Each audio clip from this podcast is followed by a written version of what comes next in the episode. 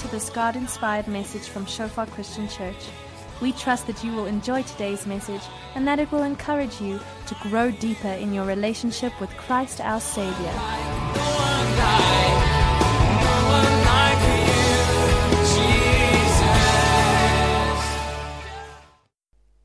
All over the world, wherever we minister, it's just so great to see people putting their hand up and saying, Jesus, I want to be a light shining among the nations, Lord.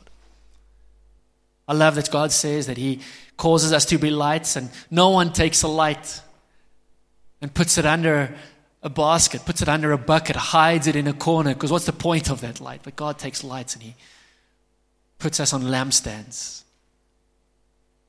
And one of the biggest challenges I know that many of us have to wrestle through in our faith, especially early on in our faith, and it doesn't necessarily get earlier as life goes on. We have to wrestle with it, God. It's nice being under the basket. It's nice being hidden, God. It's comfortable being hidden. It's much easier. It's like when I always say, when I've got three brothers, so we were four boys. It was always fun at home because, you know, you can play and you can break stuff. And break windows, break the neighbor's windows, and have a lot of fun. And you know, when you break a neighbor's window, I remember one time we were playing cricket in the street, sort of in the driveway in the street. And it was one of those freak moments where my cousin hit a cricket ball, and it wasn't a rock-hard cricket ball, but it wasn't a tennis ball either. And he hit it, and just perfectly, as it was in the road, the ball, a car came past, and we just heard a windscreen. You know, that sound of a windscreen that just goes. And instantly, it was like the Oilers. We were gone. We heard the car brake and drive back. But by the time, in the 4 seconds later, that the car had reversed back and was there was no one in the driveway. You see, when you it's fun being that. That's the easy part of life. And then I got kids. And some of you who parent, kids break stuff. You know, the amazing thing is now when my kids break stuff, I can't run away and act like I wasn't there. Suddenly I have to stand up and realize this is my problem to sort out. And leadership is a lot of that it's much easier being the brother in the story, and when the stuff breaks, we just all run away and we have fun. Leadership is that place where we come to at times and we stand up and we say, I'm willing to take charge of the situation. I'm willing to sometimes take credit for where the kids do well. But I'm willing to be there to clean up the mess for where the kids don't do so well. And it's so great just seeing all across the nations, people standing up willing to say, Jesus, I don't want to be that light hidden when no one's changed by it. I want to be the city on a hill. And being the city on a hill is uncomfortable. It means sometimes we need to stand up and own up. It's so great seeing people like Trevor and Sharon. I know many of you standing up and saying, God, make us a city. I've been praying that over our church for the last couple of years. God, make us a city on a hill, because we must give light to the whole city. Even if we're a little lamp, shines so brightly in darkness. And one of the ways we do that is through our kids. Malachi 2 verse 15. Didn't the Lord make you one with your wife, for those who are married? In body and spirit, you are His. And what does He want? Why did God make you one with your wife? Why does God bring a husband and wife together? For a number of reasons, and one of them is very biblical. What does He want? Godly children from your union. So guard your heart. Remain loyal to the wife of your youth. Why is it so important to remain loyal to the wife of your youth? Because that has a direct impact on the godliness of our children. The Bible speaks about divorce as covering your garment with violence. This morning I'm wanting us to think of these two little kids. And I know some of us have kids here. Some of us are parents. And some of us don't. I'm going to contextualize most of what I'm saying in the light of growing godly children. But the reality is, if you have two brain cells, and most of you probably do, and you can put them together, you can take exactly what I'm saying and just frame it a little bit differently and say, well, it's great as a parent doing that for my kid, but the same applies to me. We read about John the Baptist in Luke chapter 1, verse 80. So the child grew and became strong in spirit. So we've got this boy child, John the Baptist, growing up, and he grew and became strong in spirit. I I don't know about you, but when I read that and I look at my kids, that's a prayer for my kids. God, I want my kids to grow and become strong in spirit. I don't want to raise up children who are weak in spirit. I don't want to raise up children who fold under the first sign of temptation or lusts of this world, because they haven't developed strong spirits inside of them. In the same way, when I look at my life, I ask myself, have I grown and become strong in spirit? And I want to continue to grow and become even stronger in spirit. Something about growth, which is important, I think, for us to understand, is that growth doesn't happen by accident. Maybe let me rephrase that. The growth that most of us desire doesn't happen by accident. You see, if I just sit on the couch all day long and order pizzas and the delivery guy comes every few hours with a pizza, there's going to be growth taking place in my life. But it's probably not the growth that I'm likely desiring. That for me to grow in fitness, in physical stature, in health, intellectually, education, my career, in my parenting, in anything, if I want to grow in it, there's only one way that I can grow in it. I have to work at it. Spiritually, it's exactly the same. The only way that you and I are going to grow is when we get deliberate about pursuing that growth. The only way we're going to grow is if we get deliberate about saying, well, what are the things that cause me to grow, and how can I go about spending as much time as possible around those things so that I can become strong in spirit? Healthy growth never happens by accident. John 3, we pressed for a little bit of time, so I'm not going to read the whole passage. I hope most of us know it. It's the story of Nicodemus coming to Jesus, and he says, I want to grow. I want to know about this thing called eternity. How does it all happen? And Jesus is one of those moments where Jesus just answers him in something that doesn't make sense at all, and his brain freaks out totally. I have a bit of exchange around that, but the point Jesus is trying to make, amongst others, is that when we come in faith, we all start as children. See, if I happen to be a 65-year-old person who puts my faith in Jesus, I will be a 65-year-old spiritual baby. If I'm a 3-year-old, put my faith in Jesus, I'm a 3-year-old spiritual baby. But there's a dimension to our spirit, and I love Kitty's Church, and I love what Trevor and Sharon do with the kids, and I know some of you join in with it, and my wife also has been involved with Kitty's Church for us, church with us in a while. I love the fact that spirits don't have natural ages. Sometimes we think that we must water down the gospel for kids. And I so love that we can share. Yes, we need to water down the method. Yes, we need to communicate it in a way that a 3 or 4 or 5-year-old ear will understand it. But the gospel remains the gospel. And those spirits sometimes understand it in ways that you and I as adults struggle to understand. Isn't it at one stage exactly when Jesus came and they brought the kids to Jesus, Jesus stopped and he turned at the adults and he said, you know what? If you want to become great in the kingdom, you need to become like these little ones again. Sometimes I'm so challenged by the faith and the simplicity of faith of my own kids. I love the fact that when my kids are around, if I said we're going to go at Spur today for my daughter's birthday, if we said that to them 2 weeks ago, they'll wake up this morning and they already know they're going to Spur. There's no doubt, there's no confusion, there is no, Daddy, are we still going to go? It's, Daddy, you need to get changed because we need to go to Spur. So there's that simplicity of faith that they carry around that I think for me is so challenging, because if Jesus has said, you know what I tend to do? If he said a couple of weeks later, I say, Jesus, you said that 3 weeks ago, did you really mean it? Is that still happening? I so love that when we come to faith, we all start as little kids. So this morning what I'm wanting to do is a little bit of a lecture more than a sermon, more of a Bible school moment as such than a Sunday faith-stirring message as such.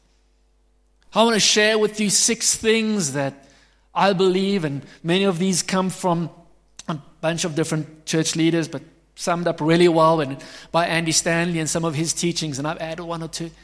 But 6 things that over the years we've identified that cause growth in the spirit. Six things that help us to grow. Six things that help us to become stronger. Six things in the same way that if I want to suddenly develop big biceps, then there are a couple of specific exercises I need to do that. If I want to develop my ability to read faster, or if I want my ability to do maths better, or if I want to develop whatever it may be, I probably need to spend a little bit of time and find out what are the things that cause growth in that area. And then I need to embrace those, and I need to get disciplined around them. So 6 things specifically that help to grow our faith. And we'll look at each one of these in a bit of detail. The first one is practical teaching, private discipline, personal ministry, providential relationships, pivotal circumstances. And those P's are all really nicely done, so they're easy to remember because Andy Stanley is just good at that. But I needed to add another one because I think he misses a really important one, and there's no P in that. And if you want to make a P to help remember it, you can call it Philip's God Moments. Okay? So I don't know what else to put a P in there. And we're going to continually point back to these 6. What I found in ministry, in church, when we're looking at ministry, evaluating systems, evaluating programs, I always find myself coming back to these and asking, are we creating moments and circumstances where these 6 things are happening in people's lives? Because so often we get busy with events and activities and stuff just for the sake of busyness, and then we need to stop back and say a little bit, activity doesn't always lead to growth. Activity isn't always productive. Just because we're being active and busy doesn't always mean that we're coming to the end that we're wanting to come towards. What is the end we're working towards? We're wanting to see people grow in faith. What is it that we do? Why do we do what we do? Well, we want to see the name of Jesus exalted and lifted high. And we believe one of the best ways of doing that is by working with the people of God to see them grow in faith, so they can walk out into every sphere that which God has called them to be lights shining, because they're strong spirits. They can stand. They're not going to be tossed to and fro by every wind and wave of doctrine, but because some stuff has been established within their spirit. So this morning, I'm just very quickly going to run through these 6 areas, and I want to encourage you to take these down and ask some good questions in your life around these. Am I growing in this area? The first one, practical teaching. 2 Timothy 3 verse 15, Paul is writing to a son in the faith, a young man. I love what he says to me. He says, you have been taught the Holy Scriptures from childhood. They've given you the wisdom to receive the salvation that comes by trusting in Christ Jesus. But right at the beginning, I love what he says there, you have been taught. It's so important that we take time out in our lives and allow ourselves to be taught. We're going to speak about it just in the next step. It's important for us to spend time studying the Word ourselves. It's important for us to have those private disciplines. It's important for you and me to read the Bible. But it's also important that at some stage in my life, and ideally regularly throughout my life, I create space for other people to teach. It doesn't say here, you have known the Holy Scriptures from childhood. He doesn't say that you have studied or you have read or you have memorized. He says, you have been taught. There was an active space of people speaking into your life around ministry, around the Word of God. The word childhood is literally newborn child. It's the same word that gets used when the baby leaped in Elizabeth's stomach. It was the same Greek word that gets used here. When the shepherds get sent to find the baby in the manger, from infancy, he knew the Word of God. And more than knowing it, he knew it because he was taught it. He didn't learn it for himself. Deuteronomy, one of the instructions that God gives right at the beginning to his people in the law, he says, commit yourselves wholeheartedly to these words of mine. Tie them to your hands and wear them on your forehead as reminders. Teach them to your children. Talk about them when you're at home and when you're on the road, when you're going to bed and when you're getting up. Write them on the doorposts of your house and on your gates, so that as long as the sky remains above the earth, you and your children may flourish in the land the Lord swore to give your ancestors. In my life, this is something that I'm challenged with at home often, is how regularly in my home do I speak about the Word of God? How much of my discourse with my kids is based around the Word of God? Because if I read Deuteronomy chapter 11 here, kind of the implication I see is pretty much every conversation I have with my kids should be rooted around the Word of God. I've got to find ways to do that. I've got to find ways to make the word central, not only in my own life, but as I'm looking towards my kids. If I'm wanting my kids to grow strong in faith, I need to make my discussion with them based around the word of God. Because it's not my opinion, it's not my wisdom, it's not my anything that's going to cause them to grow strong in the faith. It's their embracing of the word of God that's going to cause them to grow strong in faith. Matthew 7, many of us know this. Whoever hears the sayings of mine and does them. Whoever hears and does. I liken him to a wise man who built his house on the rock. If you were to take your life story, and this is where Andy Stanley gets many of these 5 points, if you were to take a notebook and draw a little graph of your spiritual growth over time, the spiritual growth on your vertical axis and time on your horizontal axis, and you were to draw a line as how you've grown over time, there are going to be some peaks, there are going to be some troughs, there are going to be times of steady growth, perhaps times of a little bit of decline as you trace back over the course of your life.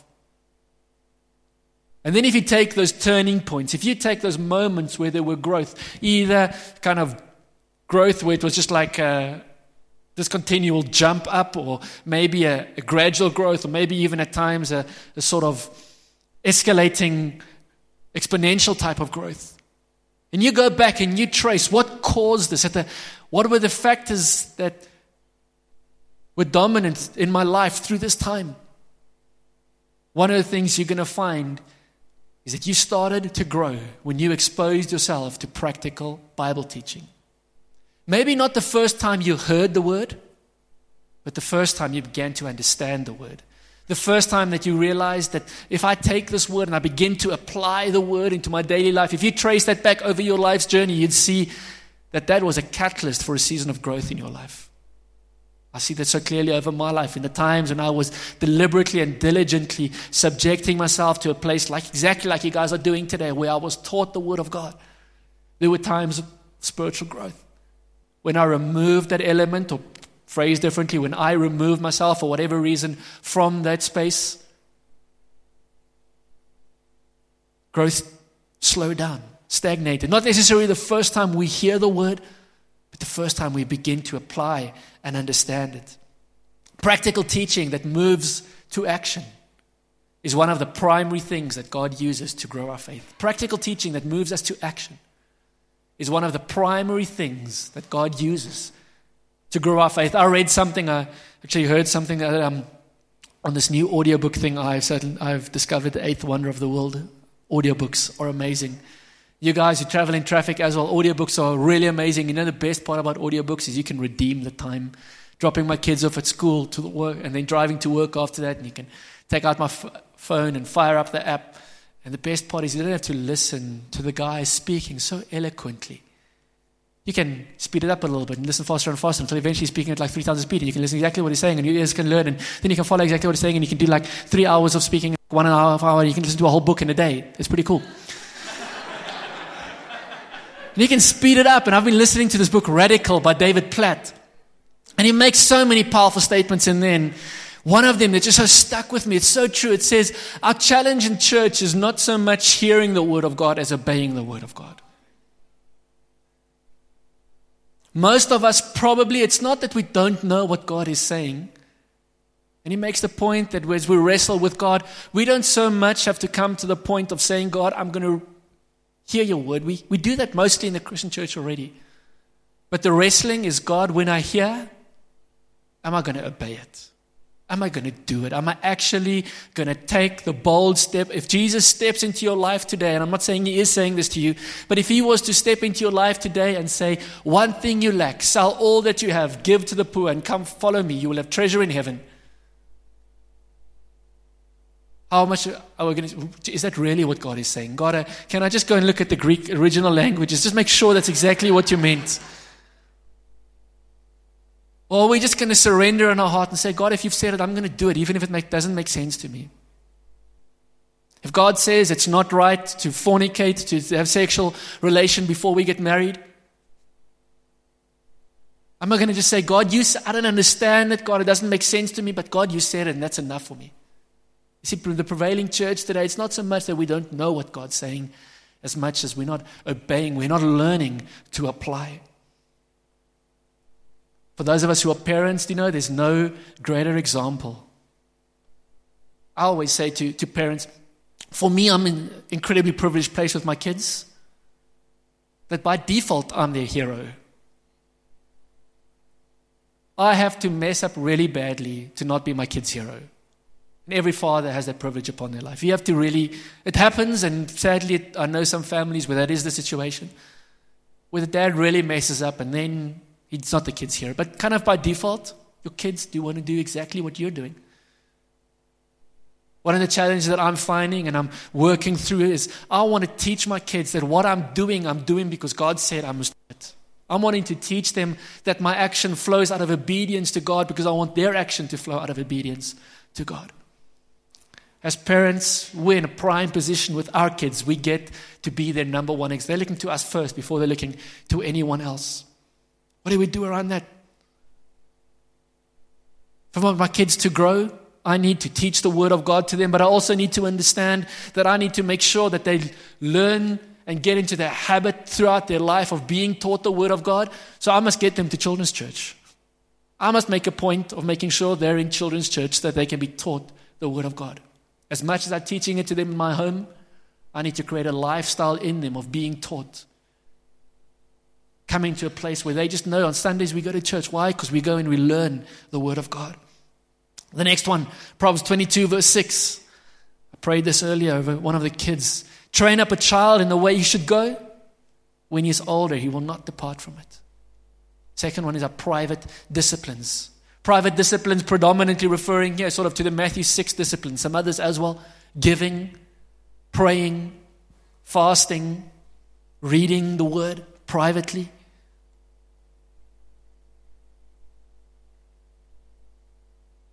I wonder how often we spend reading the Word. I've got a challenge for you. A challenge that I'm holding before our congregation now as well. A challenge that I'm holding before myself. Challenge that started when I was a student. And I remember studying and kind of, you know, sometimes, especially when it's test time, there's 1,000 reasons why not to read the Bible. But I'm writing a test tomorrow morning. If I fail that, I'm in trouble. So I have to study today. So I just started saying to myself, and I sort of put a time on that I wanted to spend in the Word every day. And I just said to myself, Philip, you're not opening any academic book before you've spent the time in the Word for that day. So if you're writing a test that tomorrow morning, maybe mathematical statistics or whatever, and you know you really need to study for your test tomorrow morning, and it's 8 o'clock tonight, and I still haven't, and I really need to study now. But you've committed in your heart that I'm not going to do that before I've spent time in the Word. For me, that helped to create a discipline to spend time in the Word. So here's my challenge. Use it, don't use it. What if you commit just in your heart to say you don't open any social media, any email, any Instagram, anything before spending time in the Word every day? How's that for a good discipline to begin to cultivate in our lives? Yes, I know I've got an email. Yes, my boss has sent me an email. Yes, I need to respond to it. Yes, my friend in Australia sent me a Facebook post. Yes, there was Olympics last night and I want to open the news websites because I want to see what happened. But I'm not going to open any of that before I've given preeminence in my life to the Word of God. Use it, don't use it, think about it. Spend time praying and reading. Praying and reading leads to hearing. And faith comes by hearing, and hearing by the Word of God. Reading the Word of God and praying the Word of God. Allowing the Holy Spirit to speak to you through the Word of God. Speaks about acts of righteousness in Matthew 6 as well. Doing good privately, not so that everyone can see, just doing good because God's called us to do good. Private disciplines. Encourage yourself, go and think about your own private disciplines. Personal spiritual disciplines tune our hearts to the heart of God, and they underscore personal accountability to the Heavenly Father.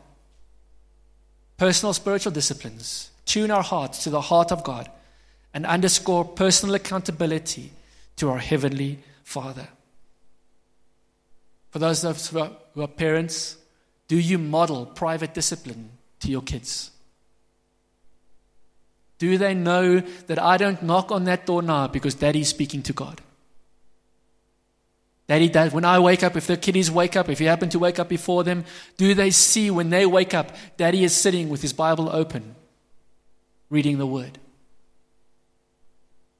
Are we modeling? This pulls through to all of our leadership as well. If you're in a leadership type position, people are looking up to you. What are we modeling before them? What is happening in our own lives in terms of our own private disciplines? Are we using it as an example for others? One of the kids I love doing, things I love doing, I've got this app on this tablet that we use at home, and we've got the Bible for Kids app on here. It's so cool. And sadly, I realized Afrikaans as well, because for a long time we only had the English version. I see there's an Afrikaans one now as well. And you know what I loved about that is the kids could watch the story, but obviously they can't read yet. The eldest one is 5. So I had to tell them the story. I love that I could use this as an aid, as an opportunity to shape private disciplines in my kids' lives, to teach them to read the Word. And the best part about that is I got to share it with them. Now they can do that by themselves a little bit, and I feel cheated. But anyway, the third one is personal ministry. We need to be really quick here. Okay. Ephesians 2 verse 10, you and me, we're Christ's workmanship, created in Christ Jesus for good works, which God prepared beforehand that we should walk in them. We're looking at the things that cause us to grow. What causes us to grow? It causes us to grow when we sit under good, healthy, practical, applicable Bible teaching.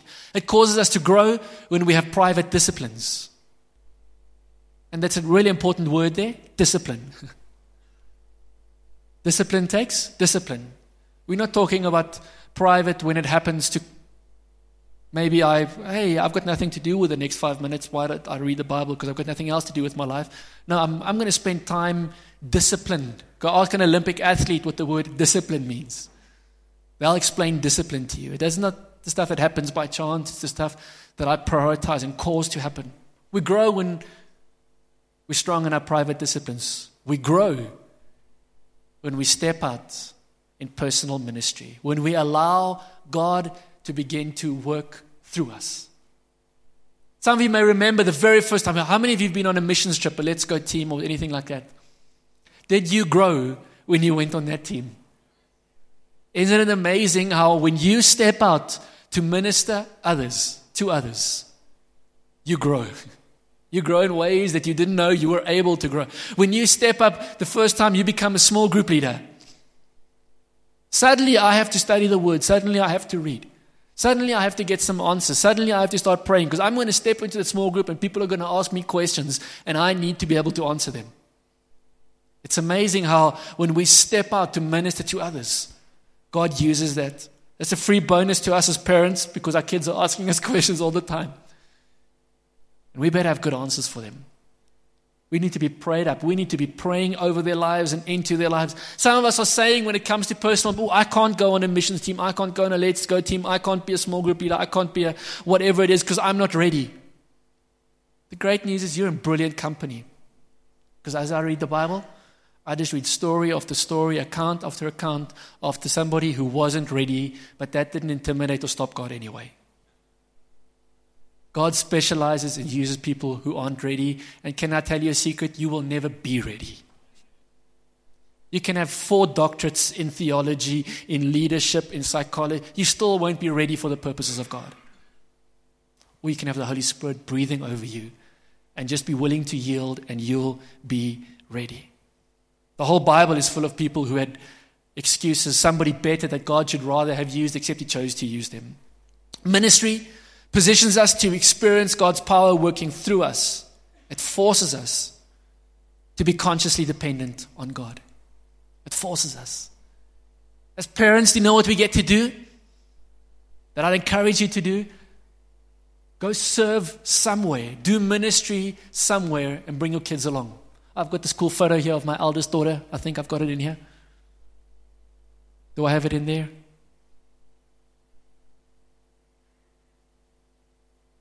It's not there. Okay. There we go. So in December last year, we were a little bit thin on team in Pretoria, as that happens over holidays. So I put my name up for sound team, and I was on sound duty that day, and I can't remember exactly even who was preaching. But for me, it was such a highlight because we went through early to go and set up, and I took my daughter with. She began to serve behind the sound desk. I created space. And for me, this was so great when I spoke this in Pretoria, because all the families are telling us now, I can't be on sound team because I've got kids. And so I put this photo up and said, you can. What better example to teach our kids to serve, to minister to others. I so love, we've got a lot of young people in church with us, and I so love when they come and they say, I feel God's called me to full-time ministry. I say, that's awesome, that's amazing. The first thing I want you to do is go find a dictionary and find out what the word ministry means and come back to me and then tell me you've still been called to full-time ministry. You know what the word ministry means? Service. Are you here to serve others? Are you willing? Is that what you feel called to do? You want to lay down for the rest of your life. You want to lay down your life for other people, to serve them. If you're saying yes to that, then you're called to full-time ministry. There's no greater joy for me than teaching my kids to serve. So she was sitting with me, playing with our nice toys, putting the earphones on, early morning helping set up, picking out the cables. Let's teach our kids that life is about more than their comfort. Life is about more than our comfort. Life isn't about finding a comfortable blanket, staying up late so we can be comfortable and go to a comfortable church, sitting on comfortable chairs, singing comfortable songs, listening to comfortable services, eating comfortable food, driving comfortable cars. Let's teach them, hey, life happens when we step out of the comfort zone into the zone of unknown. That's where miracles happen, when it becomes a little bit awkward. When it's not just the fun and that which I know. Yes, I'm going to have to wake up early to go and do sound. Yes, it's awkward taking a kid because they break stuff. And they pull out cables and they turn off stuff in the middle of services and they push buttons that they probably shouldn't push.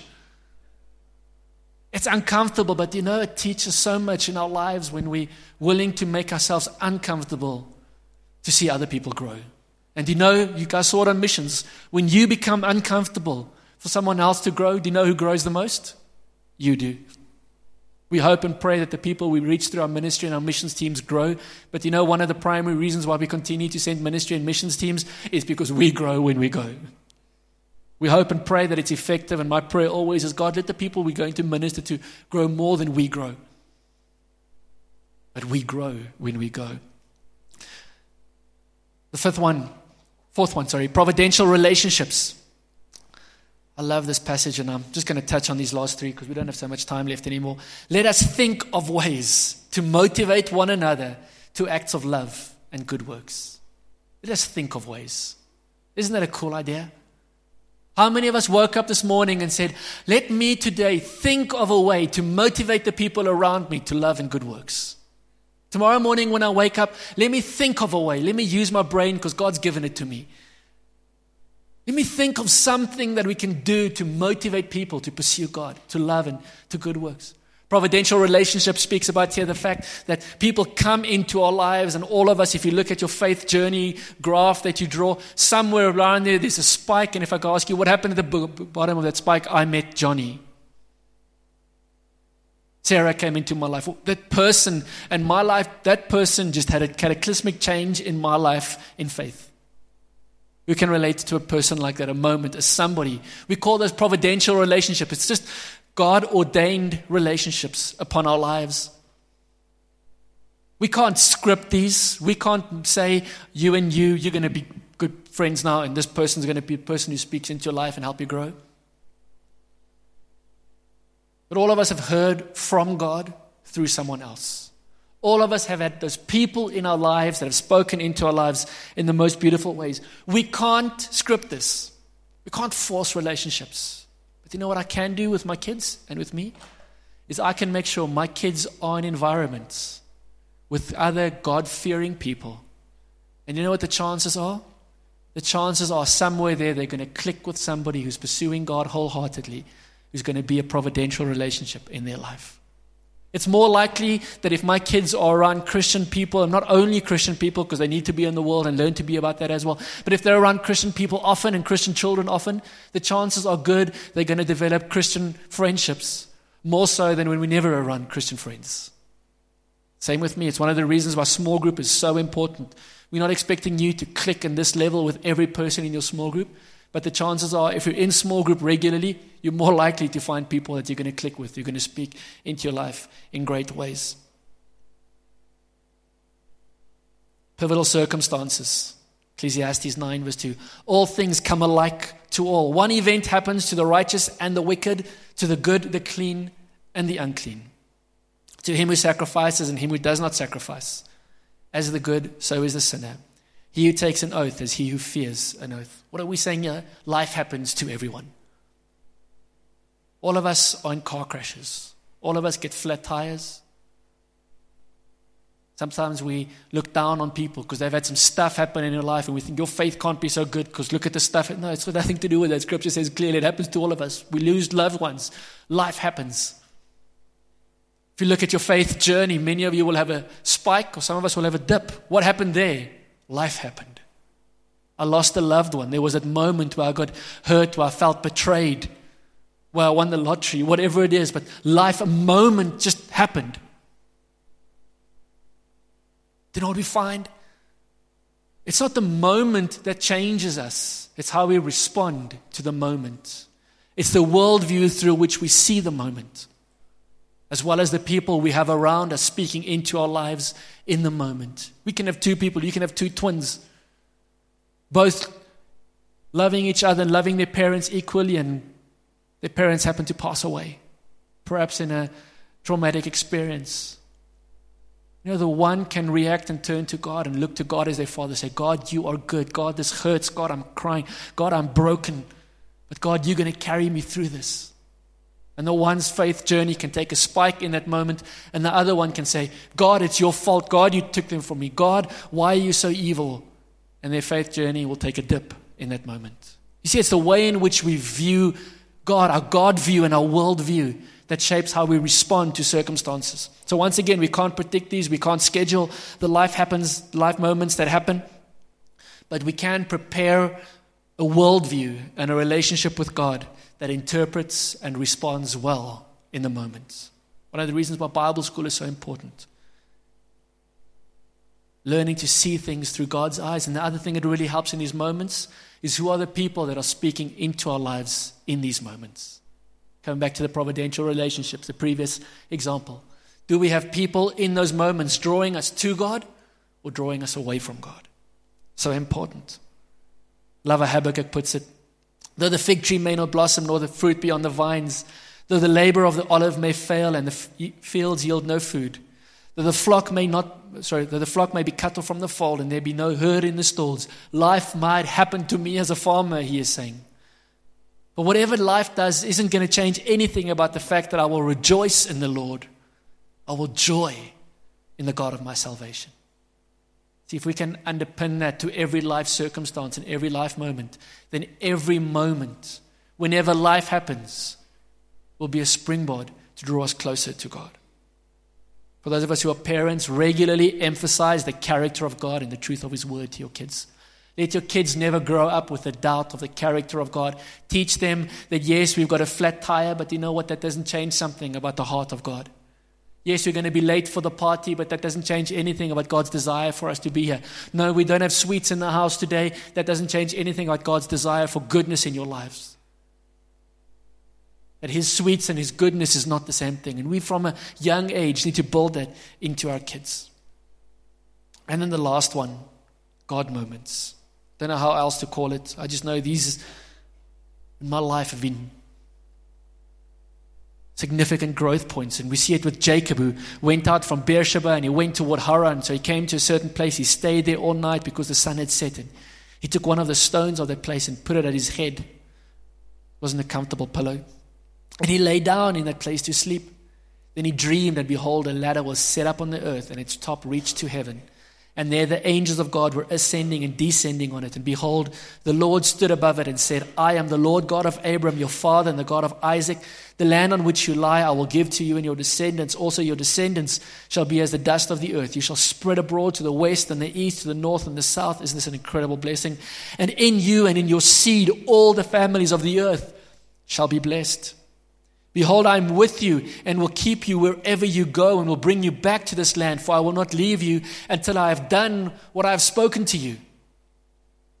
And then the part that fascinates me more than the great part about the blessing Then Jacob awoke from his sleep and said, surely the Lord is in this place, and I did not know it. He was afraid. He said, how awesome is this place? This is none other than the house of God. This is the gate of heaven. Those God moments where something just happens and God pitches up. Sometimes just driving, sometimes for a walk, sometimes sleeping, and you wake up in the middle of the night. But you know what I find often? In times where I know the presence of God is going to be.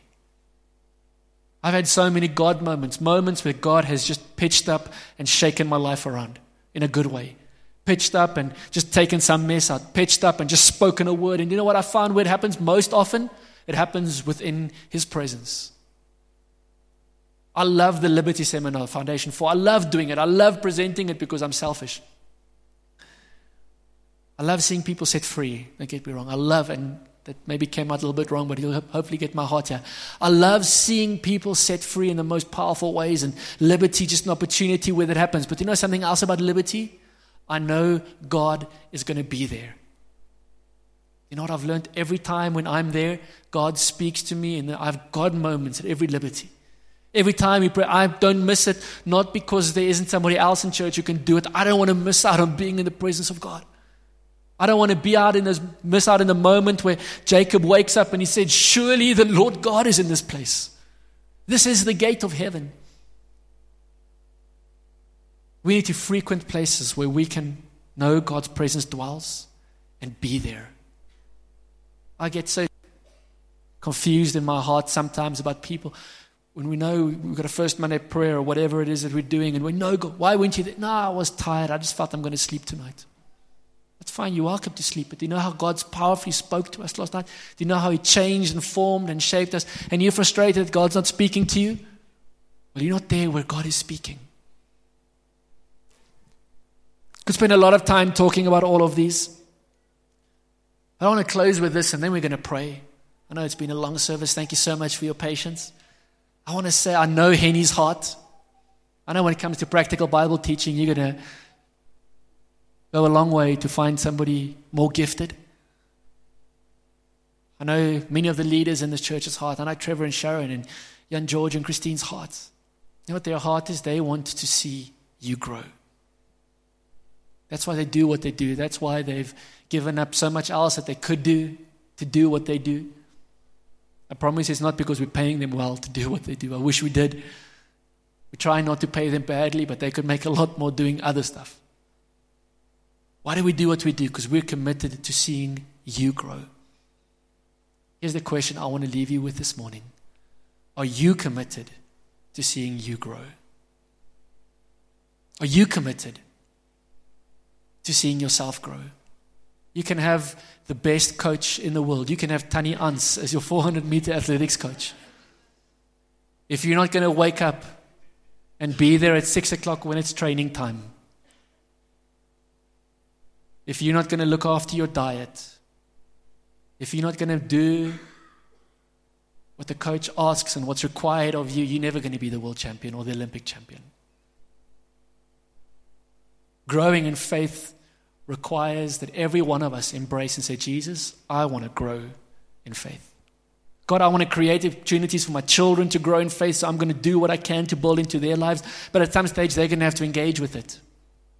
The same, every one of us. I know many of you are already, and I want to encourage you, keep pressing into that. I pray that you, like the child John, would grow and become strong in spirit. Lord Jesus, I want to thank you for every single person here this morning. Lord, I want to thank you for this time, even as it has been a bit longer than normal. God, I thank you that it's time well spent, because it's time in your word, it's time in your presence, it's time with your people, God. And God, I pray this morning that every single one of us here would grow strong in spirit. I pray over our ability to receive practical teaching. Lord, I pray over our private disciplines. I pray over the boldness and the faith in our heart to step out in personal ministry, Lord. I pray for every one of them, for providential relationships, for people that you would push into their lives that will draw them closer to you, God. Lord, I pray for those pivotal moments in their lives that just come and happen out of the blue that we don't expect, but life just happens. God, I pray that in every one of those moments they would respond well. And God, I pray for moments where they will wake up and they will say, surely the Lord God is in this place. Those God moments where you just descend from heaven and you reach out into our lives and you speak to us and you give us promises and you deliver us and you heal us and you do what you do and what only you can do, God. God, I pray that as they embrace these, Lord, as they learn to recognize them, as they learn to walk with them in their lives and through their ministry, Lord, that they would grow, but not only would they grow, but they'd be able to grow the people around them well, Lord. In Jesus' name.